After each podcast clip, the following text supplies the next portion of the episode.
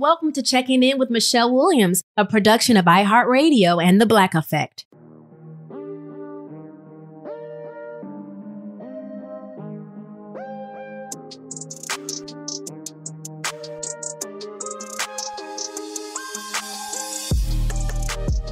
I know you've heard the song Don't Worry, Be Happy or Sis, Just Be Positive. It's all gonna be okay. I'm excited to talk to Dr. Sue Varma. She's got a book called Practical Optimism The Art, Science, and Practice of Exceptional Well Being. And I want to get her thoughts on the term toxic positivity. If you've heard that term, or if somebody has been too positive while you've been going through something, I want you to listen to this episode. Hello, welcome to another amazing episode of Checking In. I really hope that you have been enjoying the variety of the previous episodes. They have been so fun, so, so positive, so affirming, and it kind of lines up with our guest that we have today. I'm sure you've seen her as an expert on the Today Show or Good Morning America. She's an author, psychiatrist, New York University medical professor, a two time Sharecare Emmy winner. Please welcome Dr. Sue Varma to Checking In. Thank you so much for having me, Michelle. So great to see you. I'm just so delighted. I know me and the producers of Checking In, we are delighted to have you here. You have a new book called Practical Optimism The Art, Science, and Practice of Exceptional Well Being. And we're going to just get right into it. Well, Let's actually, before we get into it, I want you guys, we all know that what September 11th did. I can tell you where I was. Um, I was in Los Angeles, September 11th, 2001, Regent Beverly Wilshire Hotel. Me, Beyonce, and Kelly, we were uh, preparing for the Latin Grammys, and 9 11 happens. Well, y'all, Dr. Sue Varma worked with survivors of 9 11. And if I'm not mistaken, that's what led you to this path mm-hmm. of positivity and optimism. Yes. And you know, it's so interesting, uh, Michelle, is that like no matter where in the country you were, none of us were untouched by by 9-11 mm-hmm. and i yeah. was in my training at the time and then, you know, we were we were sitting in the New York City hospitals, not sitting, waiting, anticipating folks to come in and discharging a lot of patients and hoping that people would come in. And what we were finding instead was that the death toll kept increasing and we didn't have too many living people coming in. Um, and it would be a few years later when I got selected to be the medical director of this program and yes. you know started getting very interested in resilience because michelle i was seeing that there were all these people who would come in. Some of them had medical problems. They were covered that day with dust and debris as they were trying to mm. escape. A lot of them got trampled on. Some people witnessed loved ones um, just getting trapped, not being able to get out, seeing people jumping out of the windows, like just all the worst, horrific, unimaginable stuff. But what it also taught me about was how the human spirit truly is resilient in the face of adversity and really yes. it's through it's through helping others that is where i saw some of the strongest people not that they didn't have their own injury or illness or problems mm-hmm. or job mm-hmm. loss but somehow they in the midst of all this they were able to rescue other people pick up the people that were trampled on and then these were the folks that kind of went on to to survive and not just survive but thrive and so i got interested yes. in who these people are what are their genetics? What has set them up in life oh. you know? Oh. and then how how can the rest of us learn and take notes? Because up until now you know michelle i always thought of like optimism as something you were either born with or, or you weren't. And then what do you do if you're not? What if you what do you do if you're the glass half empty type? Because all of us know people like that right? Like so it was like all right how do we figure out what do these people have who are just naturally positive? And then how can the rest of us learn from them. So good. And y'all, what Dr. Sue Varma is talking about, um, she was the she was as the pioneering medical director and attending psychiatrist at the World Trade Center mental health program. She played a crucial role in supporting civilian and first responders in the aftermath of the tragic 9-11 events. And as she's also sharing, she saw the stress and the trauma and um, I love how you're saying you notice the resilience of people who were injured or on the on the scene injured themselves but helping people you know. You said a key word. You said genetics. Mm-hmm. am i hearing you say is optimism and resilience the same thing Great question. Optimism is one key component of resilience. And then there are other key components that can help people be more resilient, like people who are flexible in their thinking, people who are able to reframe things positively, people who are able to offer people social support or get social support themselves, people who have a sense of humor. Uh, like think of resilience as sort of this umbrella and then underneath it that there are all these little things and optimism is sort of one of the p five or six things that all feed into resilience. And yeah, up until now nobody really paid attention because they're like all right social support i can work on i can try to learn how to ask for help right? I can kind of reframe my negative thinking maybe with the help of a good therapist but what is this optimism nonsense, right? Like it's like either you have it or you don't. And if you don't have it, first of all, if you have it, are you like we were talking about toxically positive? Like, yeah, all figured itself out. Or are you just negative? And then there wasn't nobody yeah. re- realized that it was something actionable. That optimism is a skill, that it's a tool, that it can be learned, it can be taught, and it can be practiced. And our mm-hmm. life depends on it because there is so much robust study that shows that people who are optimists, so, you know, if you're blessed to have these genes, you can benefit from it so that you live longer, 10 to 15% longer. Optimists are healthier, they make more money, they have longer lasting relationships. So there's so much robust science now and data to back up the benefits of optimism. But up until now, until this book, mm. no one told us how to do it. And so that's what I'm so doing. So you're saying it's genetic. Optimism is genetic. Only one component though. So so this is what I learned in my research. Optimism is genetic, but only 25%. The rest, 75%, is up to us. Wow. So these research, yeah, it is really like fascinating what I learned. So researchers in 2011 at the UCLA um, Medical Center did some research and they found that there's a gene that actually corresponds with optimism. And if you have this particular variant, you're set. You're going to see things positively. And that's what optimism is, is in any number of possible outcomes, you always envision, imagine the more favorable one. People who aren't born with this gene or a variant of it have a tendency to pessimism, negative thinking, and and depression. But to me, the more interesting part was not which gene you were born with, but was the fact that people who had this optimism gene, so to speak, had specific skills. So they were more likely mm. to ask mm. for help. They were better at regulating their emotions and coping skills. And I was like, I'm already doing this with my patients, right? But I'm doing this with patients who've already gone through trauma. The other shoe has already dropped, so to speak, and who have come in asking for help. The big T of trauma, life threatening type of thing. But what about all the little T's, the everyday disappointments, the job loss, the breakup? What about that? What about those folks? They may not have a big enough quote trauma to bring them into help. Some of them, because they have stigma and barriers, will never come to seek help. How do we take what we learn about optimism, the genetic kind, and then turn it into a set of practices because really that's what the mm. researchers found is that there are skills that optimists do. It's not magic. It's really not magic. Some people are just gifted and they're born with this natural tendency right? But really what you find in the brain when you do brain scans is that people with optimism they have more activity in a certain part of their brain in the really? left part. Yeah. So you can see. So if I gave you an exercise and if you're an optimist, you're going to be like, I show you a picture of a car accident. No, no, no. They'll get fine. They'll get medical treatment. They'll go back to work. Three days, three days.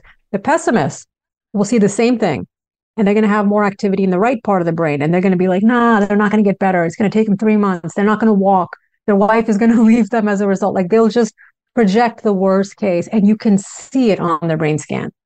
So the person that is a pessimist, is it because maybe it's been environmental? They just had a lot of bad cards dealt to them, um, trauma, abuse. Yes, hundred percent. What a great question, and um, I love what you're asking me because you're right. It's all of the above. Like some of us, just from the moment we're born, we're hardwired. It could be intergenerational trauma. So think of like our parents themselves were abused, were neglected, were incarcerated, had untreated mental illness, substance abuse.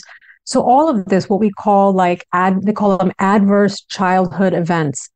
And it could be your parents getting divorced, your parent not getting treated for illness, your parents fighting, a parent leaving, a parent getting mm. sub- anything. And all of us probably have at least one of these in, you know, something, something. Everybody's got something. So pessimism can come from your parents having experienced trauma and it's already kind of baked into your own genes. It could be the mental health history in your family that there's people in your family that have depression and it's been passed on to you. And then the cards you're dealt 100%.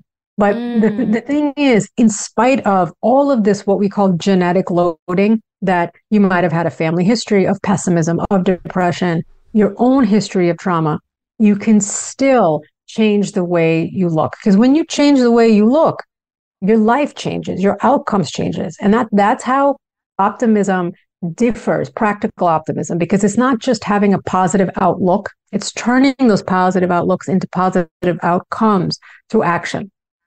Wow.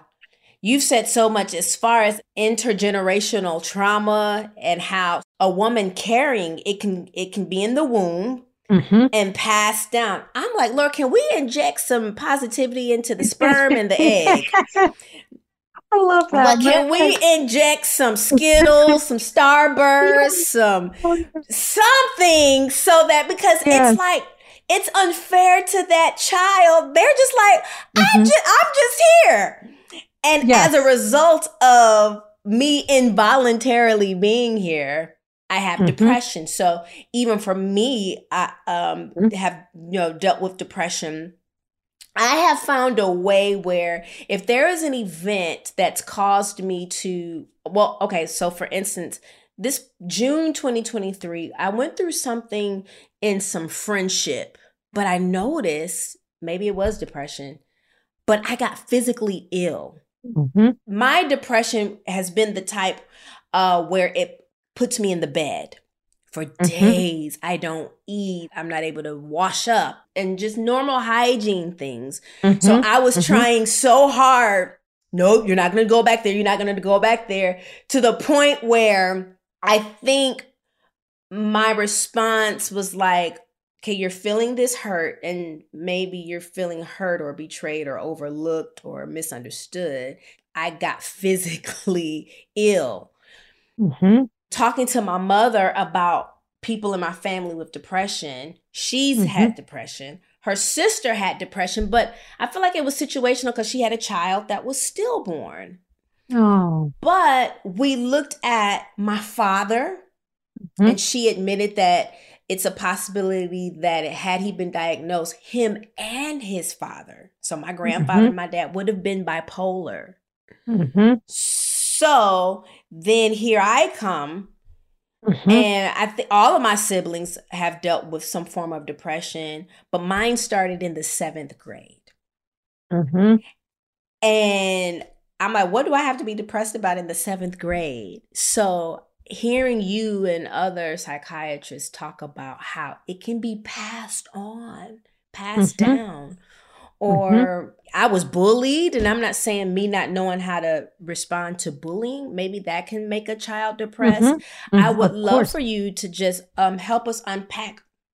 I guess what I'm talking about, especially talking about depression so young in the seventh grade, but the whole genetic piece of that. Yes. I yes. know I said a lot by the way. no, but thank you so much for first of all being so open about it because we need we need this. You know, like when someone looks at you like they would never know like if they didn't know your story, they would just say mm-hmm. she's fabulous like things have worked out for her like nobody would ever think and that's the problem is people think that these two things are incompatible with each other they almost put people in two buckets like you're either successful or you've had depression like they don't put it together that successful people often live with depression and it's mm-hmm. and, and and all the success they've achieved might be in spite of it or like working really hard to fight it or to not let it take over so, so thank you for sharing that and Yes. So, you know, it's very interesting. Depression is a very complex illness in that now we're getting more understanding that inflammation can be a part of it. So, like our things like our diet can play a role. Exercise can help boost and kind of mitigate some of the symptoms of depression by increasing endorphins in the brain and serotonin and certain chemicals, BDNF, brain derived neurotrophic factors. So, there's all these things that can help us kind of like fight against this maybe genetic predisposition because when you're talking about mm. untreated bipolar disorder in the family um, bipolar disorder is highly highly like what we call genetically like transmitted or heritable and like passed on and from parent to child and what we also see is that people who have bipolar disorder in the family often will also have first degree relatives so like a, a sibling or a child which has just straight up depression, unipolar depression. Like bipolar is both the mania and then the low, the high highs and the low lows, and unipolar is just mm-hmm. the lows. So definitely, it's like it, it's like for you, like it sounded like hitting from both sides. Like you know, you've got the dad and the grandparent and the mom and your mom's sister. So it's understandable, like the, the likelihood or the chances of a child having it if both parents have had something in the some form of a mood disorder is absolutely very high and and then you add in environmental pressures of the like the the bullying which is very damaging. Like bullying 100% increases your risk for all sorts of problems like anxiety depression academic challenges because michelle one of our fundamental needs as human being is belonging. And knowing that we matter to our peers to feel like we fit in and to feel like we have a place in our society and in our community and so, absolutely, there's no reason why a seventh grader couldn't have depression, especially if it's in the family to begin with. That's so good. That's so good. And, you know, when you're at that age, you don't have the language. I didn't have the language in the 90s for depression. I mm-hmm. knew of lupus, cancer, just trying to think of things family members have gone through. Maybe pneumonia at that time, AIDS, we but yeah. depression, Yes. No Never heard of it. No. Never and culturally.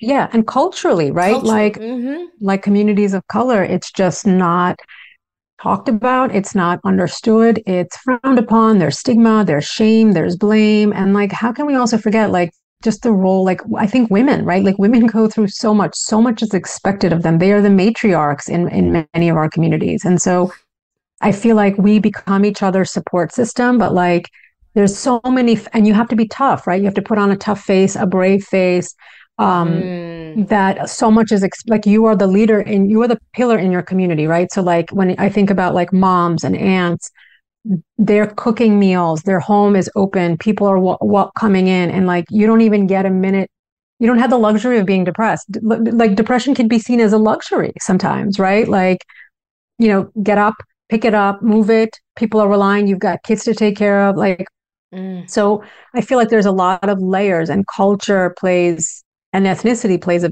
a big role in this, whether you're allowed to even be depressed.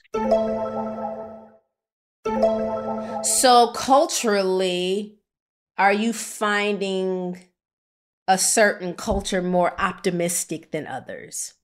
You know, you know, it's, such a great question because they what they were finding with this genetic study is, is that for example, Asians, they were thinking may be more likely to pessimism and depression. And I find that so interesting because just, yes, there's a genetic component to it, but it, there's also like culturally, like racism, bias, discrimination, all of this affects our biology. When we're experiencing mm. that we don't, we don't, we're not made to feel like we belong, whether it's on a cultural level, maybe it's the color of our skin, or we're just bullied because for no reason. And all of that, I put that in this in a similar bucket where it starts to chip away at our morale, you know, and something like 9-11, terrorism can do that. It chips away at your morale of at your sense of safety. You're like, you feel threatened. someone is out to get me. Someone doesn't have my back. I'm not safe. I'm not protected. People don't like me. And however you want to call that, whether it's bullying in seventh grade or whether it's like I'm a, a, woman of color moving in the world and the world doesn't see me as equal to them, you know, any number of things. And I feel like when you look at people's chromosomes, what we find is that there's more stress. Their, their telomeres, which are the ends of the chromosomes, these pieces end up getting oxidative stress and they end up becoming shorter. And it makes our biological age older than our actual chronological age. So like you, if you're what? 30, 35, yep, you, if you, and if someone looked at your chromosomes, I'd be like, you look like a 50 year old, like on the inside. Oh, I want, I want you to look at my chromosomes. I to get, we will have x-ray, you know, glasses and visions hopefully for that. But when they do the genetic testing, they'll look. And you know what really is interesting, Michelle, It's like something like meditation can prevent that oxidative stress. So they found moms, they they they they put young moms who are undergoing a lot of stress and they put one in like a control group and they didn't do anything for them. And then they put another one in like a meditation mindfulness group. And those women over time showed a younger bio, like comparatively to those who did nothing, a younger biological age because the meditation protected them. So just because there are all these forces and factors, and it's understandable why people are feeling down these days, like inflation, war, right? Like our country is, you know, is strife. There's so many things happening politically. We don't feel protected and safe by and taken care of by our leaders. We don't have health care as a basic. We don't have education as a basic, right? Like to me, the marker of a humane society is providing people their basic needs. And when we look at like the World Happiness mm. Index, who are these top five countries? Who are these top 10? The Scandinavian countries are always winning because women have rights, right? They have positions and boards. So you can't have half your population, if half your population is women, be neglected, left behind, not being given options. And then you don't give them healthcare and education. Like you're screwed as a society, you know? So I'm like, I'm pretty impressed. Wow I'm pretty impressed that Americans, for the most part, are optimistic of all countries. I heard that, like, certain parts of the world where women don't have rights, you know, the, optimism and the ha- happiness fall. Like in Afghanistan, they are like the lowest on the happiness index. And happiness and optimism are not quite the same. But this idea that I have hope for a better tomorrow, right? Like I'm impressed because I feel like generally speaking, maybe compared to other countries in the United States, we do women you know, I feel blessed enough, even coming from an immigrant family, being a woman of color. Yes, I'm, yes. I'm, I'm still grateful for whatever opportunities I've had that I know I wouldn't have had in other places. So as much as there's wrong in this country, there's also a lot of positivity and right. So we have to balance it, the good and the bad. Yeah, yeah. It's something you were talking about, say like women in Afghanistan who mm-hmm. know they want rights. Yes. And and I can imagine wanting something that you know you're supposed to have. Yeah. You know is a right. So I'm with you when you say you can understand why there's no optimism there, no happiness there. Going through the motions, which was a question that I have for you a little later. So, say what we were just talking about women in certain parts of the world who don't have rights, mm-hmm. or people in America who don't have access to mm-hmm. health care and education. Mm-hmm. But you're told that no matter how dire or difficult a situation is, you should maintain a positive mindset. And this is coming from verywellmind.com, um, they were talking about toxic positivity, why it's mm-hmm. harmful, and what to say instead. Well, we're not going to go through that anyway. But so for those of you listening, you're like toxic positivity. So toxic positivity mm-hmm. apparently is the belief that no matter how dire or difficult a situation is, people should maintain a positive mindset. But in this article, it's saying that it's toxic to mm-hmm. always think positive. So as mm-hmm. we're talking about, you don't have healthcare, you don't have education, you're living paycheck to paycheck. I was serving at a food pantry in Florida a few months ago, and there were people that had what you would consider to be newer model cars. One woman said, I work at well, I can she works at a certain delivery logistics company and she said I'm still living paycheck to paycheck and she's in mm-hmm. the line to get food. Mm-hmm. But you want to tell me to be positive. Mm-hmm. So, what is your take? Is there is that or such thing as being yes too positive. Yes, yes. And you know, it's it's telling someone to just get over things, to look on the bright side, everything will work itself out, right? Those are the toxic positive statements where you may be well intentioned, but maybe you just don't know the right thing to say to somebody and so instead you say like just get over it and that makes them feel dismissed. And you know, toxic positivity is telling someone to look on the bright side without really understanding the gravity of what they are going through and without validating their experience. So a more helpful mm. statement would be to acknowledge the hardship, to say, like, I see how hard you're working. I see how challenging this is. This must be extremely frustrating. And at the same time, so recognizing the reality of the situation, which can be quite dark and grave and devastating. Like sometimes when I have patients who tell me something really horrible that has happened or happening, yeah. like if I were to be like, yeah, man, just get over it. That's not going to work. They'll be like, you know, peace out. I'm not coming back to you. What do you mean? You know, just get over it, right? So you have to sit with them and and and and grieve. Grief is not just about the things that you've lost, but they're also the things that you never gained. Maybe the milestones in life, like during the pandemic, people didn't get to celebrate a graduation, a retirement party, or they didn't get to say their last goodbye to a loved one who might have been in the hospital and, and dying, right? So it's not just things that are lost, but it's also things that you never had that you wished or wanted. So what you're talking about, Michelle, like, the sort of paycheck to paycheck life, like that's that's where we're at. You know, they the this the studies show that even people were making like a let's say a family for uh, household income is like 225,000. These folks, which is triple the median income in the United States, they still can't make it, you know, sort of day to day. And when I look at like private, for example, when I talk to people who are in Europe and they're like, oh, my, I went to this fabulous education. I only paid like, you know, the equivalent of four or 5,000 out of my pocket in euros the whole year. And they're like, you know, in the United States, this would have been an $80,000 a year undergrad tuition. And I'm just like, there's no world in which our undergrad tuition should be that kind of money. That is like serious money. And it just makes me sad. And really hardworking people just, you need to catch a break so that you can get out from underneath debt and you know and and and be able to get to the next level. Like you if you don't have the backing you're not even going to be able to get the education that might help you move to the next level. So you know it's not an easy thing but at the same time i say like don't give up hope. Like practical optimism is about okay if plan a isn't going to work i'm going to go down the list to plan b c d all the way to z.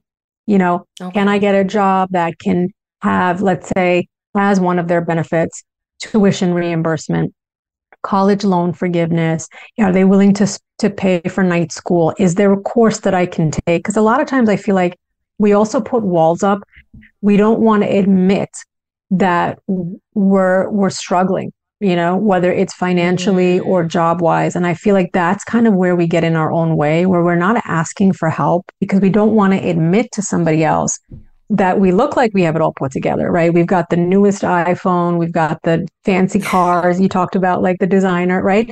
So when we look head to toe, nails are done, all of that, and inside we're like, oh man, I don't my I don't know if my my, my bank account is gonna bounce, you know. So it's this idea of like maintaining appearances that that really scares me because not only you're doing yourself a disservice financially, but also mental health wise.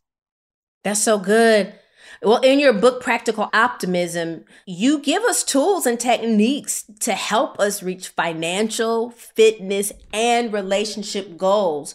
So, switching gears here for a minute when we're talking about toxic positivity, but is it okay for that person to be optimistic, mm-hmm. but they're like, I'm living paycheck to paycheck, but I know things are going to get better? Yeah, so I would say hold on. And in that case, the optimism is not toxic, it's actually survival. It's actually pushing you to keep going tomorrow because you have the hope and the faith and the belief that things are going to get better. Mm. But I always say hope is not just a noun, it's also a verb.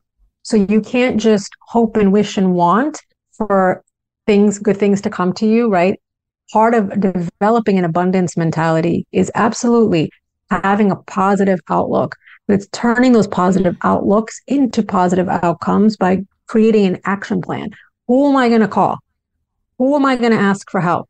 Who's going to take a chance on me? If I got rejected, am I going to take a break, break and a breather, and am I going to come back out tomorrow and put on a? This is where putting on a strong face is not the worst thing in the world because it means you you pick yourself you up, you dust yourself. As, as you know, I'm telling I'm telling mm-hmm.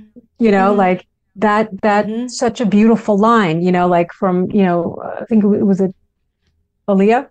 Pick yourself Aaliyah. up and yeah, yep. dust yourself. Yeah. Yep dust yourself off and try again try again and by the way i should tell you your music has had you you know your music your spirit like everything that you have done by yourself with uh, destiny's child just you bring so much love and and beauty and positivity into the world so thank you i was i was a kid and i have to growing up listening to you know in high school and all of it and just so inspirational. Wait, so you're am I am I older than you? Is that what you're, you're saying? You're Is it a younger. possibility? no, I think you're younger, but but you know when you're when you see someone so fabulous, you're like they must be more experienced, they must be more accomplished. But I've you been following you. So funny is that I am in in the age where I do have to accept people are saying I grew up listening to your music. Yeah. So yeah, yeah I could have been older than I, you. I feel good. Yeah. There's a possibility yeah. you could have been older than me, but still grew it growing grew up, up, listening yeah. to the music. And it's okay. Listen, yeah. Dr. Varma, I am optimistic as it relates to aging. I'm excited about it. I'm excited about all the collagen pills and drinks and all the things that I can ingest that are gonna keep me looking, looking good. Y'all, I promise you, this is a part of optimism that I feel like optimism can be fun. It's not dismissing reality, but it's also for me, optimism for me has been the track record. Mm-hmm. Meaning, have you gotten through heartbreak? Yes. Have you gotten through financial stress? Maybe mm-hmm. you say you got through financial stress because maybe you're like you're stewarding the finances better. Maybe you're ordering less on certain apps you know you're you're cooking more. So or you're just trying to optimism uh, in the reality of what's going on. I just want us wanted to just look at a circumstance and be like i can be optimistic. I got through mm-hmm. that yeah. I got absolutely. through that. I grew from it. Um, yes. and I, I'm excited too, Dr. Varma, that you share that a strong foundation of mental health is built mm-hmm. on key habits. Okay. Yes. The four M's of mental health mindfulness, meaningful engagement, movement, and mastery.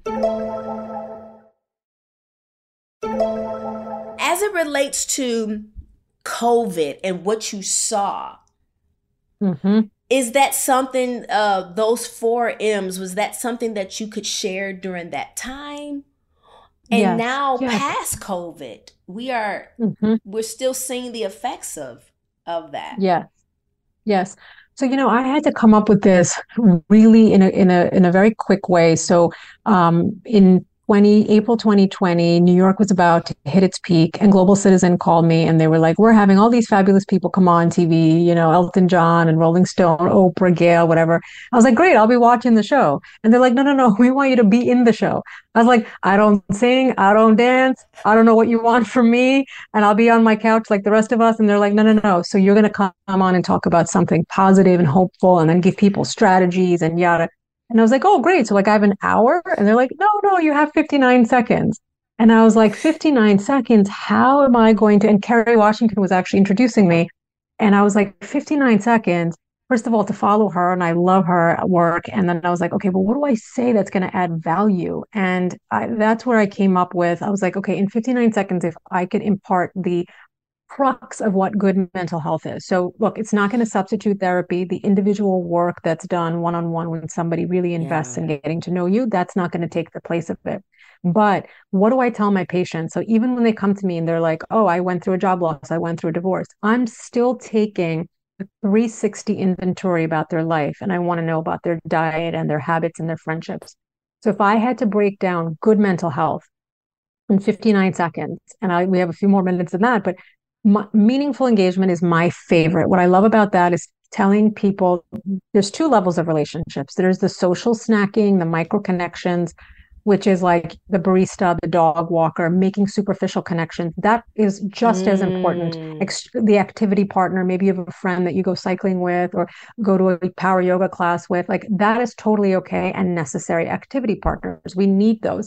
You're at work, the water cooler, at the elevator, um, talk to people, make eye contact, smile, ask them how they're doing, listen, wait for the response, say something meaningful back, or just say, I hear you, you know, if you don't know the right thing. So that's social snacking. That's the micro connection. That's mean, part of meaningful engagement. But also, I want people to go deep, have the one on one sit down. How are you doing? And then be real. Take the mask off because so many of times we're posturing and posing everything is great my relationship is great my money is great and this mm-hmm. is the mm-hmm. biggest if i were to be like what is one of the biggest causes of unhappiness it's this need to seem like we're successful and that we have it all together and that is getting in the way of real authentic honest conversations between people so go deep be vulnerable share something about yourself wow. with the trusted people in your life and then also have your light fluffy activity partner social snacking micro connections mindfulness just do something one at a time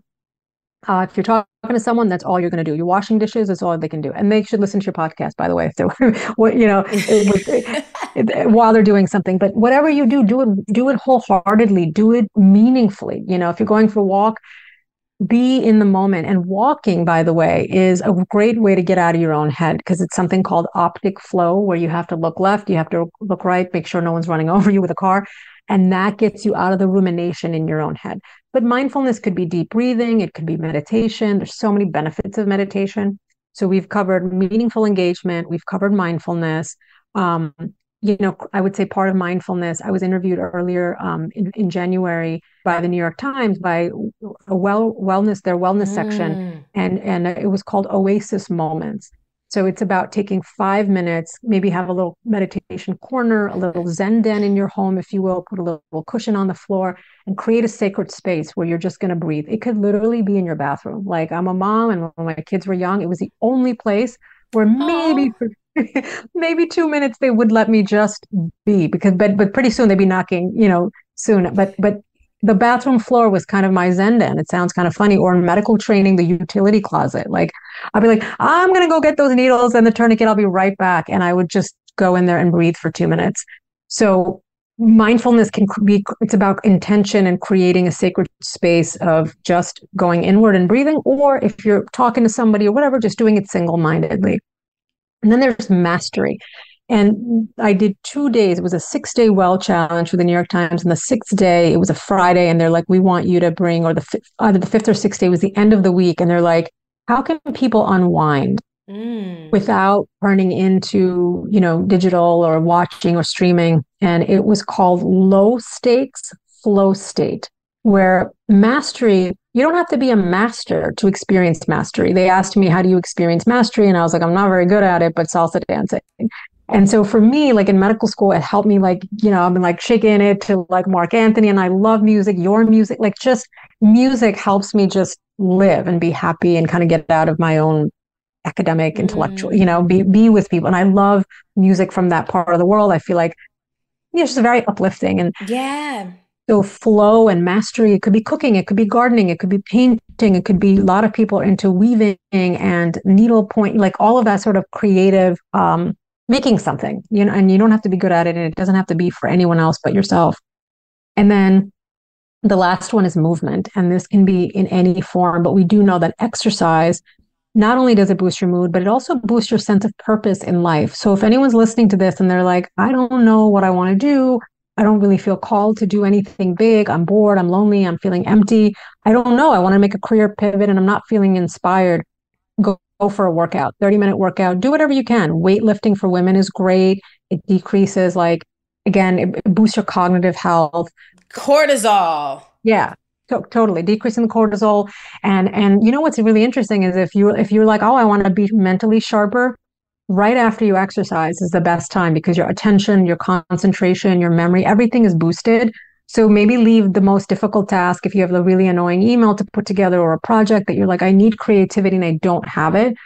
Schedule a workout session and immediately afterwards, like bring your laptop. And if you're lucky enough to be at a gym or wherever it is you are, just hit the hit that most difficult to do list task right after exercising. So those are the four M's of mental health. That is so, I promise you, y'all, after I've had a great workout, it never fails. I feel like I literally can climb on top of a building rooftop and fly.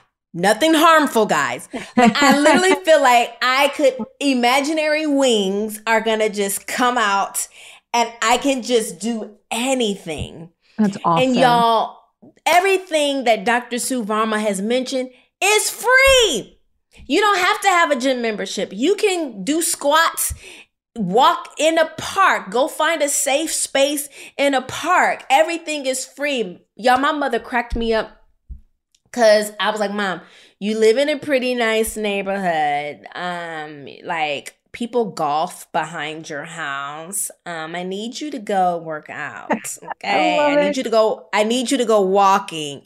And she says, I don't have any walking shoes. I go and buy her two different colors of walking shoes. Well, I don't have socks. I'm like, Mom, if you don't go, you know, it was so funny because she was wanting this expensive gym membership. I'm like, you're not taking advantage of yes. the beauty of yes. go walk with the there's a group of women who like to walk yeah. they have their neon vests on you know walking that. around the neighborhood so uh, basically you guys what i'm saying is to be well you it does not break your bank mm-hmm it just means you just have to give 10 minutes 10 to 20 mm-hmm. minutes of your day mm-hmm. somehow mm-hmm. um just taking care of you and again you everything you named is free there are mm-hmm. ways to listen to music for free mm-hmm. y'all know how to do it mm-hmm. you know there are ways to whether it's illegal or not i don't know but there are ways to listen to music for free. And I am so glad that you, y'all, she's given close to 45 minutes here of just pouring to us about the importance of being optimistic, but at the same time, you know, not dismissing your reality and how yes. you treat people who are going through something. Don't dismiss um, what they are saying, but you can look into the face of hardship and maybe look at your track record from before and be like, I'm mm-hmm. going to make it through this. I made it through the last mm-hmm. hardship. I'm going to get through this one. And nothing is wrong with that. Y'all, Dr. Yes. Sue Varma, I'm so excited about your book. Thank you. Kudos to you for sharing. And um, and last question for you is the podcast is checking in and the foundation of it is mental health. How have you been doing as it relates to you have had to be teach us about being optimistic in the face of mm-hmm. a lot of traumatic events. So for mm-hmm. you, what has that done to you? Yes. So, you know, Michelle, I'm very open about the fact that like I see my own mental health as something that I have to work on every day. Like I don't want to take for granted. Like I feel so blessed and called to do the work that I do. And a lot of it involves me to roll up the sleeves and get in the trenches with the people that I work with and go through what they're going through so that I can understand their hardship, so that I'm not speaking from, you know, up mm-hmm. here like, you know, I'm better. I've been through, you know, a, a, a lot myself personally. And I talk about it in the book. In fact, it's the opening chapter of my own personal breakdown, if you will, and then how I came to learn about therapy, you know, and how that's made me a better therapist and how that's made me a better person, you know, and like all of the things that I talk about in the book, yes, I wanted to make sure everything was science backed and I did tons and tons of research, but I also didn't want to put a single thing in their book that I haven't used on myself and practice on myself and with my patients. So the four M's of mental health, I think of it as a prescription. And back in the day when we had prescription pads and doctors used to write them before we went from, to electronic, I would write on my pad, you are going to exercise. You are going to, you know, I didn't have the language of the four M's at the time, but it was, it's now like a non negotiable for me. Like I am going to finish with you. And before I see my next patient, I have a little time and I'm going to run to the gym every single day. It's non negotiable. I'll pick up the phone Perfect. and call a friend. So I put them in my life and you have to schedule. Think of if you take nothing else from this conversation, the easiest thing to walk away with today, tangible tool and tip is the four M's mindfulness, movement, mastery, meaningful engagement. And just populate your calendar with when am I seeing a girlfriend in person? When am I going to go to the gym? When am I going to go for a 10 minute walk? And I hope that your mom listens to this conversation and is like, all right, I'm putting that neon vest on and I'm putting those bright sneakers and I'm going because yes. if I can share with you, my mother-in-law is beautiful, lovely, very healthy, healthy, very youthful, but like it's I is also like I gotta push her. She lives across from this beautiful park and is in driving distance 10 minutes to the beach. And those are two things that I love being in nature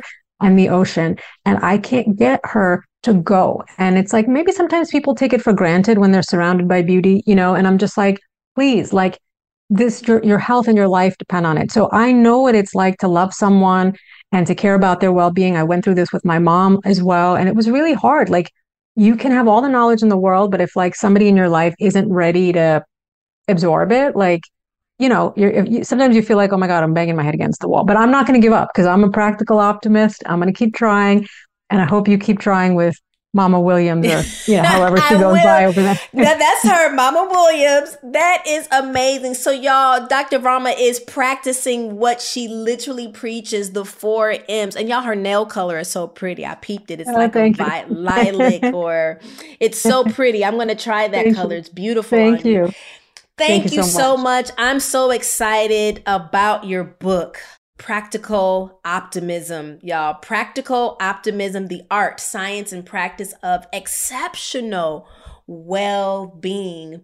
Y'all, we deserve it. We deserve, with so much going on in our environment, you deserve to take care of you and have exceptional well being. Dr. Sue, thank you for checking in. Thank you. Thank you so much for having me. What a great conversation. I really appreciate it. Absolutely. You are welcome to come back anytime. What a wonderful conversation. I know I learned some things about uh, toxic positivity, and you know, it's it's it's okay to remain optimistic in the face of adversity, but don't dismiss your reality or what someone else's reality is at the moment. You know, I loved it. Like when somebody loses a loved one, I don't think that's the time to say well, heaven needed an angel. Child, I don't want heaven to have the angel. I want my angel here on earth. And I know we say things and we we do mean well. But, you know, sometimes it's okay to not say anything. Sometimes it's okay to just sit with the person in their grief or in their disappointment.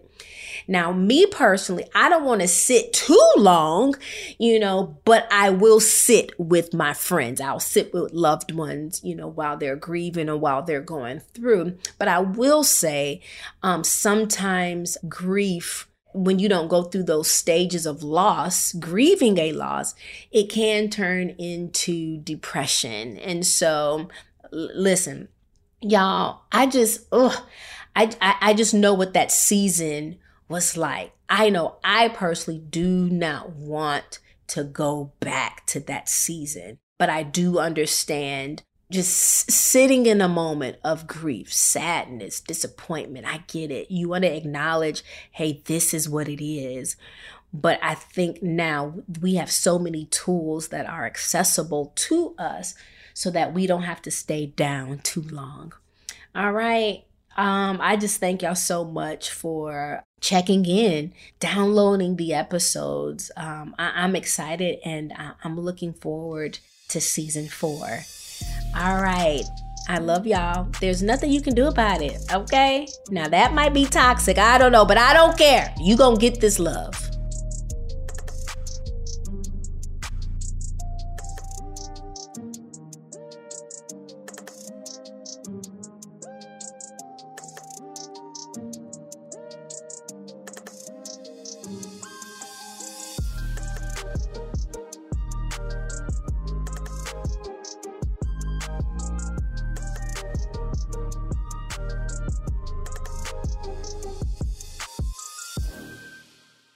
Checking In with Michelle Williams is a production of iHeartRadio and The Black Effect. For more podcasts from iHeartRadio, visit the iHeartRadio app, Apple Podcast, or wherever you listen to your favorite shows.